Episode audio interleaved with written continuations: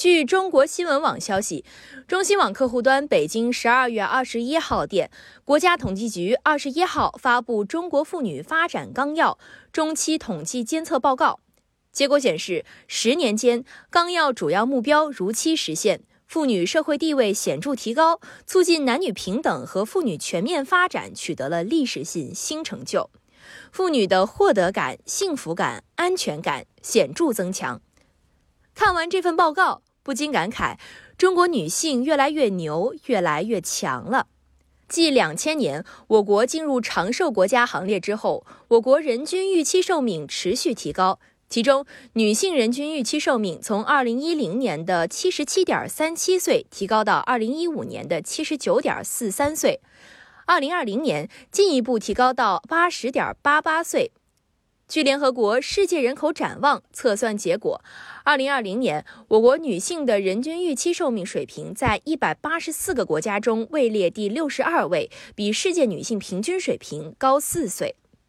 纲要实施以来，我国高等教育得到快速发展，女性接受高等教育机会不断增加，多渠道、多形式为贫困和残疾女大学生提供资助，女性平等接受高等教育得到有力保障。二零二零年高等教育毛入学率为百分之五十四点四，比二零一零年提高了二十七点九个百分点。高等教育在校生中，女研究生人数为一百五十九点九万人，占全部研究生的比重达到百分之五十点九，比二零一零年提高三点一个百分点。普通本专科。成人本专科在校生中，女生分别为一千六百七十四点二万人和四百五十点六万人，占比分别为百分之五十一点零和百分之五十八点零，分别比二零一零年提高零点一和四点九个百分点。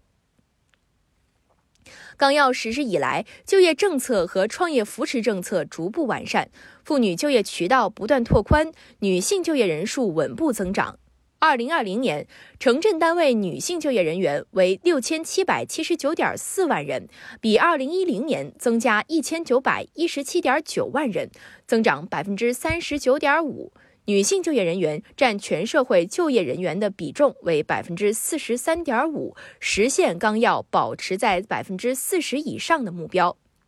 纲要实施以来，我国积极推动和支持妇女参政议政。妇女参与决策和管理的比例明显提高，妇女的政治权利得到有力保障和加强。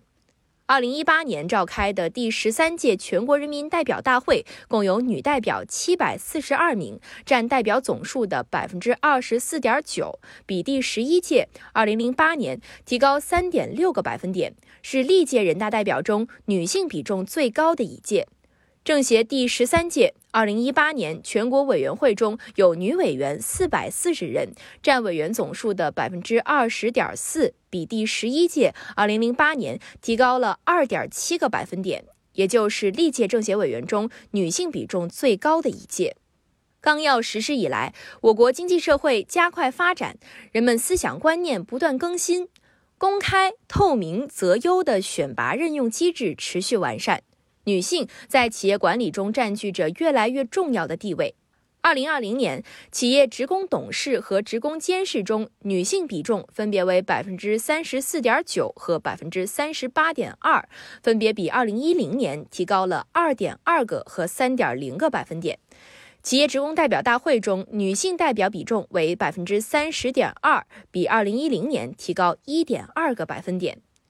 中国女性越来越长寿，接受高等教育方面越来越有优势，就业人员越来越多，参政议政能力越来越强，在企业管理中的地位越来越高了。为中国女性点赞！感谢收听羊城晚报广东头条，我是主播于彤颖。